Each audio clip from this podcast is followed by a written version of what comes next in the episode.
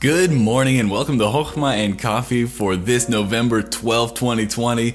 I hope you're having a great and wonderful fall morning. It is crisp over here. We've got frost on the ground and it's the perfect time to have our coffee. Now, we're going to look at the first few verses in the book of James this morning. And the Bible says this James, a servant of God and of the Lord Jesus Christ, to the 12 tribes which are scattered abroad, greeting. My brethren, count it all joy when you fall into divers temptations, knowing this, that the trying of your faith worketh patience.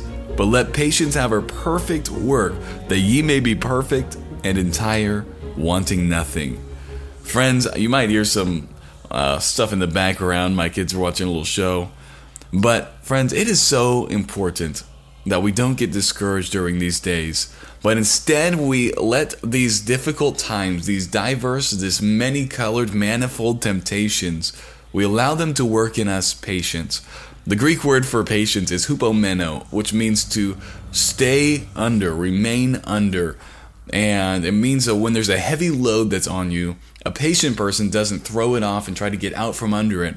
A patient person is able to stay under the load. Friend, we have a load that is on us, a lot of craziness coming our way. But, friends, may we let these trials and temptations work patience in us, the ability to stand strong under the load. And the only one who can give us this patience is God. He can give us that inner strength. He can give us His Spirit, which will give us that strength that we need to stay strong and to stay faithful during these crazy days. And so, friend, stay faithful and allow these trials and temptations to work in you patience. And I hope you have a great and wonderful day.